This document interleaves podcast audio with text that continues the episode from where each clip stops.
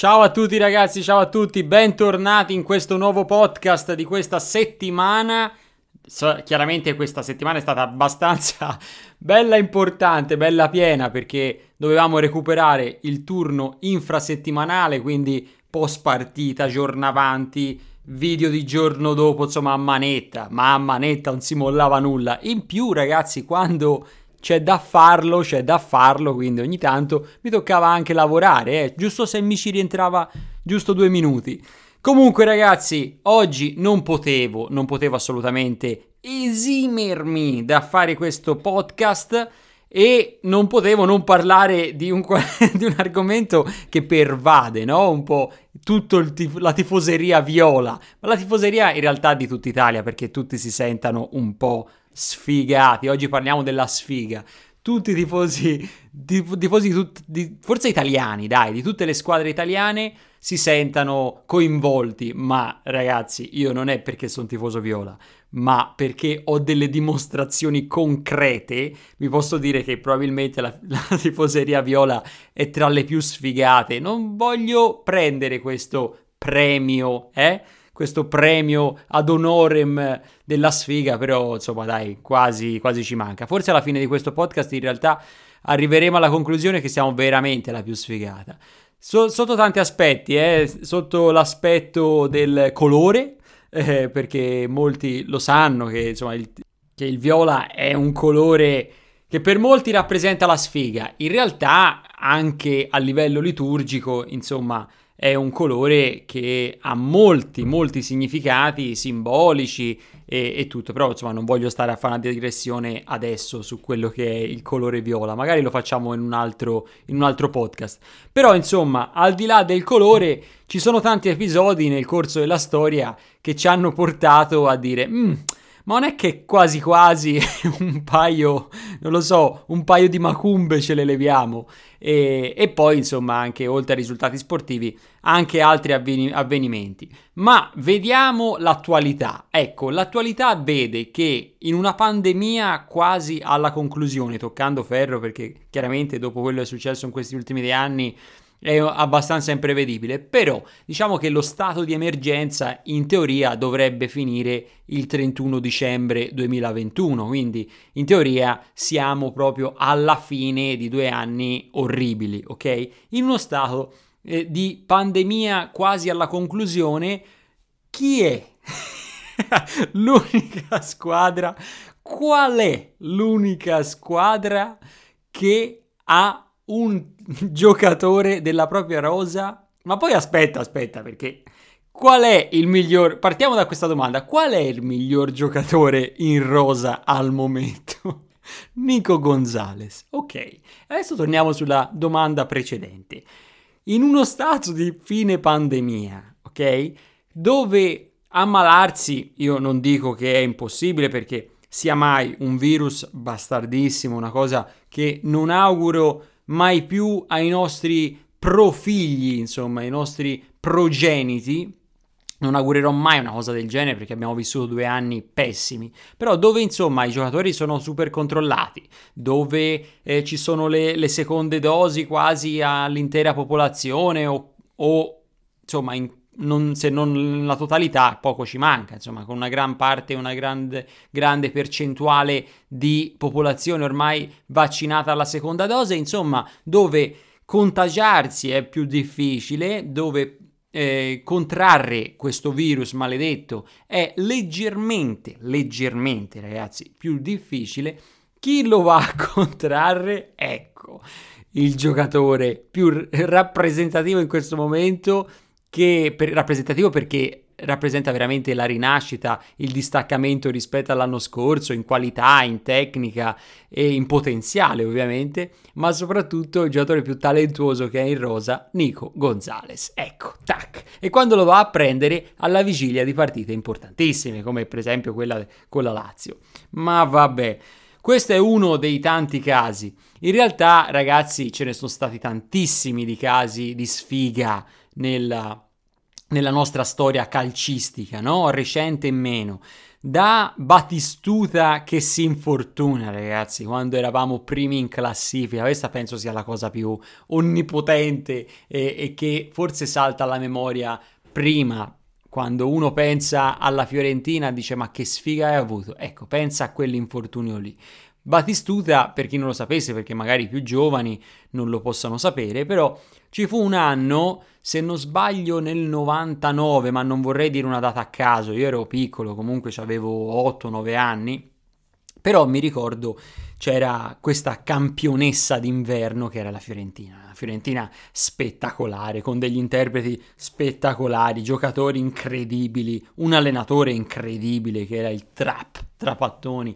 Insomma, fatto sta che la Fiorentina, oltre a giocare ottime competizioni, però era prima in classifica, ma veramente era una squadra fortissima, ragazzi. Ma credetemi, io mi ricordo poco perché ero piccolo, ripeto, ma, ma mi ricordo di, di vittorie bellissime, di gol bellissimi. E insomma, la Fiorentina, giustamente, perché se lo meritava, era prima in classifica. Quell'anno lì succede di tutto, ragazzi. Succede veramente di tutto. E si infortuna Batistuta, la prima cosa, e, e, da lì cominciano a calare i risultati perché ovviamente Batistuta ti, ti, garantiva 30 gol a stagione, no? O poco ci manca. Quindi è chiaro che ti si infortuna la, la punta principale, la macchina da gol principale e è anche il capitano, il giocatore più rappresentativo, insomma, ovviamente gli avversari trovandosi davanti Batistuta si intimorivano anche molto. Noi diciamo che eh, viaggiavamo anche un po' sulla sua scia, perché è chiaro ci facevamo trasportare da lui, dal, dal, suo talento, dalla sua classe, però anche dal fatto che molte squadre quando lo vedevano si intimorivano e di molto. Quindi lui si infortuna. Poi al...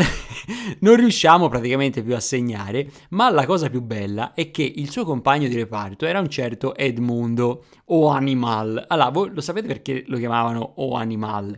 Molti pensano ovviamente per il suo modo di giocare, però in realtà anche perché era un giocatore scorbutico, irruento e tutto, ma in realtà era perché molti dicono che fosse un animale anche, beh, in una sfera privata.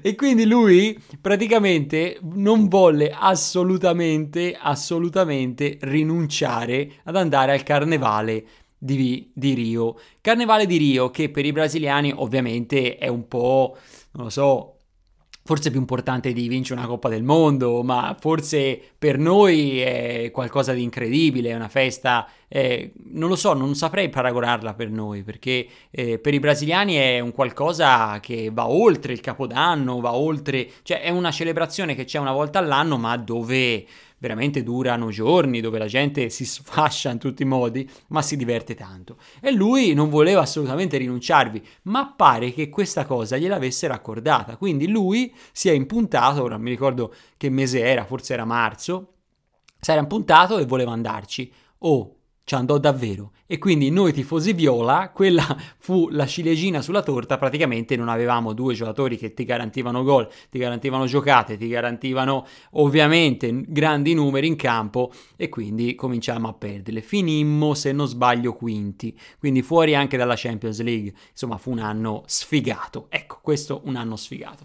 Passiamo più avanti, andiamo al caso, facciamo un balzo di tantissimi anni, anzi, prima no, Prima c'è da dire una cosa, cioè l'unica squadra che ha pagato, poi in realtà non hanno pagato anche altri, eh, perché Genoa, Napoli hanno avuto anche loro una ripartenza da zero, però l'unica squadra che adesso eh, insomma, ha pagato negli anni, la, forse in maniera molto più, eh, come dire, pesante, è la Fiorentina che, che, che, niente è ripartita alla C2. Perché dico molto più pesante? Non tanto per risultati sportivi che siamo partiti dalla C2, poi addirittura la C1 l'abbiamo saltata proprio per meriti sportivi, però proprio la, la sfiga in questo caso e la più grande vergogna fu la, mh, mm, il fatto che ci tolsero il nome. Io questo fatto, ragazzi, l'ho vissuto malissimo. Cioè, io mi ricordo che avevo 12 anni e mi dissero: no, non si chiama più Fiorentina, adesso si chiama Florenzia Viola. Cioè, per me fu un trauma. Ma, non, ma, ma per dirti, ma non per il nome, perché il nome, se non sbaglio, pre, lo presero dalla pallanuoto femminile. Insomma, era anche una cosa abbastanza bella. Comunque, anche il nome era, era anche bello. Poi c'era questo, questo logo bellissimo del Giglio di Firenze. Insomma, era bello, però, cioè, era una vergogna dire io non tifo per la Fiorentina, ma tifo per la Florenzia Viola, dopo che eri dopo una vita, io va bene, una vita, ero piccolo, però te pensa persone che avevano tifato tutta la loro vita la Fiorentina si vedono addirittura cambiare il nome. Io forse non, non riuscite forse a metabolizzare questo trauma, ma non è trauma proprio nel, nel, cambio di denominazione, perché poi alla fine non la chiamava nessuno Florenza Viola, tutti continuavano a chiamarla la Fiorentina. Io andavo allo stadio e tutti dicevano Forza Viola lei, Forza Viola lei, Fiorentina e cantavano gli stessi cori, quindi per loro era la stessa cosa, anzi per noi tifosi era la stessa cosa, però proprio era un, ehm, so, un danno morale, era veramente eh, un qualcosa di, da vergognarsi, cioè io mi vergognavo a dire che la mia squadra aveva perso il nome, aveva perso eh, i trofei, aveva perso ogni tipo di riconoscimento che poi però i Della Valle riacquistarono, quindi insomma grazie ai Della Valle per questa cosa perché insomma per Firenze fu un, una ventata d'aria fresca quando ricominciammo a chiamarla Fiorentina, insomma, ragazzi, eh, quelli sono stati anni sfigati, però insomma anni dove questa cosa magari lì per lì non la vivevi tanto, però ripensandoci questo è veramente un'umiliazione. Ecco, umiliazione io penso fosse la, la parola più giusta. Comunque, oltre a questo andiamo avanti, andiamo avanti perché c'è il caso Calciopoli, quindi di tutte le squadre che si contendono le partite e che va veramente che rinchiudevano l'arbitro in, eh, nel, negli spogliatoi, certi lavori, insomma, per vincere le partite, ma chi ci va di mezzo? Ci va di mezzo la Fiorentina, che la Fiorentina era praticamente una squadra che quell'anno lì aveva fatto benissimo, perché eravamo eh, riusciti ad arrivare addirittura in Champions, il primo anno di Prandelli, di Toni, però eh, era un anno dove in realtà la Fiorentina veniva dal nulla cosmico, cioè l'anno prima ci salvammo veramente all'ultima, penultima giornata, se non sbaglio, con eh, Fabrizione Miccoli e, e, e, compagnia, con Rigano e tutto, però era una Fiorentina inaspettata, quindi ti immagini, cioè dove l'obiettivo era fare meglio, un po' come un po' di adesso, no? Fare meglio, ti immagini te vai a pensare di voler rubare una partita, ma poi il bello è che l'anno prima ce l'avevamo fatte sudice vere, io mi ricordo ancora la mano di Zauri e infatti Infatti mi ricordo anche quando eh, ci fu la presentazione di Zauri a Firenze e mi ricordo che un tifoso gli urlò un qualcosa del genere tipo eh, o pulisciti le mani, lavati le mani o, o, tipo la mano te la ricordi ancora, insomma un qualcosa, una provocazione del genere perché veramente fu una cosa, eh, insomma un danno grosso. E anche quello sfiga pazzesca di tutte le squadre che potenzialmente ci potevano entrare a nulla perché non c'era una vera e propria lotta al vertice, chi ci va di mezzo noi e la regina. Vabbè, i più penalizzati poi tra l'altro eravamo noi, noi, poi i secondi più penalizzati perché eh, in realtà la regina rimase a meno 11, vabbè, fece, fece, un campionato della Madonna con Rolandone Bianchi e Nick Amoruso, i più nostalgici se lo ricorderanno, e Mazzarri, che tra l'altro forse l'unica vera grande panchina dopo eh, il Napoli che ha fatto Mazzarri, perché poi dopo eh, Regina, Regina e Napoli, poi allenatore pressoché finito. E comunque, al di là di questo, insomma, noi e la regina siamo stati più sfigati perché? Perché la Juve sì ha avuto una piccola penalizzazione anche in B, sì è finita in Serie B, però ha avuto modo di ripartire con un ciclo. Cioè noi quell'anno lì facemmo un campionato pazzesco. Noi e la, e la, regina facemmo un campionato pazzesco. La regina era da, da, Europa League, noi eravamo da terzo posto. Cioè noi se non avessimo avuto la penalizzazione saremmo andati terzi. E io dico sempre che quello per me è stato l'anno più bello che, che ho visto e ho avuto anche la fortuna di vederlo dal vivo perché mm, ero abbonato, quindi l'ho visto veramente, me lo sono goduto veramente tanto. Comunque, al di là di questo, hanno sfigato. Altro hanno sfigato. La Fiorentina primo anno di eh, Montella, primo anno di Montella, la Fiorentina gioca un calcio pazzesco con i suoi Borca Valero, Pizzarro, Aquilani a centrocampo, ma anche con Jovetic e Liaic che facevano vedere buonissime cose. Tra l'altro era tornato Tony, quindi mi sa che sto Tony un po' ci ha portato un po' di sculo. no, vabbè, a parte gli scherzi, grandissimo Luca. Ovviamente ascolterà questo podcast, quindi lo salutiamo.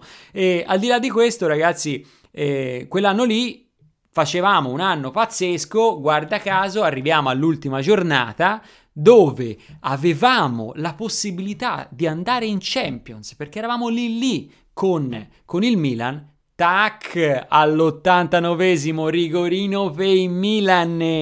Ma io mi ricordo la faccia di Jovetic quando noi vincevamo a, a Pescara, se non sbaglio, 5 a 1, 5 a 0, una roba, cioè proprio una passeggiata di salute e loro eh, stavano giocando col Siena a Siena, a Siena e stavano pareggiando o st- no, forse stavano perdendo 1-0. Vabbè, insomma, eravamo super gasati.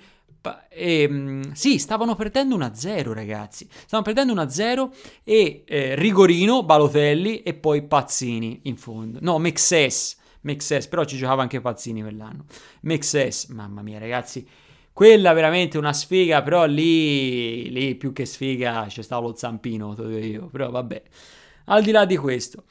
Poi veniamo in una pagina brutta, brutta, brutta della, della nostra storia, della storia del calcio, il caso Astori. Non potevo menzionarlo eh, perché ora al di là di tutto, eh, non voglio che questa, questa, parte insomma passi come in leggerezza, perché sì, vabbè, si parla di sfiga in una maniera divertente, però non potevo non eh, mettere dentro anche questa cosa. Perché? Perché in realtà lì si parla, eh, più che di sfiga, si parla di un dramma. Si parla di un dramma, di un ragazzo, di un capitano, ma eh, io mh, non sapevo se, se inserirla, però poi ho pensato a noi tifosi noi tifosi che eh, sì è vero che quell'anno lì fu molto particolare perché era un anno dove giocavamo malissimo, malissimo. Poi ci fu quell'episodio la Fiorentina prese una forza incredibile e ne vinse sette di fila, quindi in, incredibile. Però ecco, io più che sfiga, veramente questo lo voglio annoverare tra i drammi, drammi calcistici che io penso che... Ehm, una cosa del genere non, non voglio urarla a nessuno, ma non tanto sotto il profilo sportivo, ma anche umano, perché io mi ricordo una totale, totale eh, un totale blocco, cioè un, un, totale blocco emotivo. E mi ricordo che la gente non sapeva che dire, ma non tanto allo stadio, ma in generale, quando quel giorno lì, nei giorni seguenti, la gente ti guardava come dire ma eh, io non so che dire, cioè io veramente non so e la sfiga in questo caso è aver vissuto quel momento, perché di drammi simili purtroppo ogni tanto sono, sono capitati, sono capitati in tutto il mondo dello sport che eh, morisse un, un atleta, vedi anche lo stesso Simoncelli, però ecco io penso che il calcio viva questo, questo, um, questa emozione, anzi tutte le emozioni a 360 gradi, molto più amplificato. Quindi vivere una, eh, un dramma del genere veramente è una cosa che non augurerei nemmeno al mio peggior nemico. Ma non perché dietro c'è la morte, ma proprio perché è un qualcosa che colpisce non solo il sentimento umano, ma proprio ti dà un senso di immobilismo, di, eh, di sentirsi proprio inerme, in, impotente, che io veramente, e soprattutto per una cosa che te magari non hai mai visto da vicino, come un calciatore non ha mai conosciuto, non l'ha mai, non l'ha mai visto da vicino perché magari tifi la Fiorentina da tantissimi eh, chilometri, da, ma veramente no, è un qualcosa che te non ti aspetti e non puoi farci niente.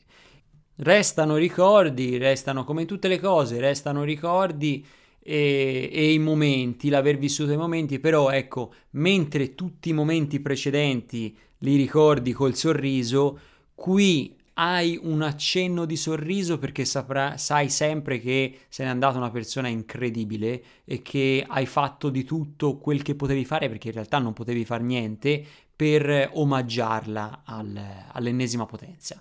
Però ecco, eh, mentre il resto lo ricordi con ridendo e dicendo vabbè insomma sono quei piccoli drammi sportivi che ti fanno ridere, un, la morte, la perdita di una persona cara, e in questo caso non è cara direttamente, ma il capitano della tua squadra, secondo me è indescrivibile, è veramente indescrivibile, però ripeto, sarà sempre ricordata col sorriso perché eh, rimarrà sempre il ricordo di una persona fantastica. Oltre a questo episodio, ovviamente, tornando a parlare di qualcosa leggermente più, più allegro, eh, ci possono essere altri episodi, come per esempio Milinkovic Savic che entra, entra, nello stadio e se ne va e si mette a piangere, Berbatov che era nostro e poi dopo prende e, e cambia aereo, Nocerino che addirittura era in autostrada era, non so se ve lo ricordate, Nocerino, era un giocatore molto arcigno, no? È stato molto forte nel Palermo, proprio, ma per farti un paragone, diciamo un Duncan, però eh, forse, forse nei suoi tempi anche più di quantità e leggermente di qualità. Quindi diciamo un Ambrabat eh, in forma, eh? un Ambrabat del, de, non dell'Ellas perché quello era un altro giocatore, però un Amrabat come ti accontenteresti di avere, ok? Mettiamola così. Quindi Nocerino che in teoria doveva prendere eh, e venire a Firenze, ma la Juve che inizialmente l'aveva tenuta ai margini, mentre era in autostrada, lo richiama, lui fa retromarcia e se ne va. Poi ci mettiamo il caso Salah, che caso Salah, che di tutte le cose che potevano succedere, che lui a un certo punto diventasse un fenomeno, la Roma te lo soffiasse perché te eh, non, non, credevi troppo in lui all'inizio quando l'hai preso perché era un tribunaro del Chelsea e invece poi dopo eh, il gentleman agreement per il rinnovo è andato, è andato a farsi benedire. Già questo. Poi, per esempio, il caso Vlaovic, ovviamente, di tutto quello che poteva succedere, Kokorin, i vari bidoni che abbiamo ricevuto, insomma, di sfighe ce ne sono state e spero non ce ne siano altre, però insomma, dai, sicuramente qualcuna me la sono... Ah, ecco, ovviamente non posso dimenticare dimenticare l'infortunio di Beppe Rossi. Ragazzi, quando questo era capocannoniere della Serie A, te te lo sei infortunato. Cioè in una partita, scusate il francesismo, di M, te contro il Livorno, Rinaudo infortuna Beppe Rossi. È vero che poi gli è cascato il, il, ginocchio e probabilmente sarebbe successo lo stesso, però insomma magari se Rinaudo si, si risparmiava il, l'intervento da dietro probabilmente non sarebbe neanche successo in quella partita. Poi non sai mai, sicuramente sarebbe successo la volta dopo per la sfiga che ci abbiamo. Comunque ragazzi, questo è quanto, la sfiga ci ha sempre un pochino contraddistinto, però è anche il bello di noi tifosi viola, perché ci siamo sempre, sempre rialzati, anche nei momenti veramente bui della nostra carriera. E non penso solo appunto al povero Davide, ma anche da, dalla retrocessione, dal fallimento, da, da, dalle varie penalizzazioni, insomma tutto quello che abbiamo elencato fino adesso. Scrivetemi su Instagram, ragazzi, se ci sono altri episodi che magari io non conosco o semplicemente mi sono dimenticato di menzionare perché ci sta, perché sono stati talmente tanti che vabbè, ci sta. E, e, quindi niente, scrivetemelo su Instagram, iscrivetevi al mio canale YouTube se volete vedere miei, le mie reaction, i miei video per, sta per uscire, ragazzi, un format, ve lo svelo voi a, ai tifosi di Elite, no? Ai miei tifosi premium, come chiamo, che mi seguono anche qui nei podcast. Sta per uscire, ragazzi, un format di cui vado veramente fiero. E, è qualcosa di diverso, mai, mai, mai uscito su YouTube, credo. Sicuramente non eh, sulla Fiorentina, quindi ne vado veramente fiero. E presto, prestissimo, sapete, saprete di più. Detto questo, iscrivetevi, mi raccomando, anche a questo podcast e diventerete non solo i miei tifosi premio numero uno baci baci, ma anche sarete ancora più aggiornati sui miei contenuti. Va bene ragazzi, ci sentiamo, Forza Viola, JM.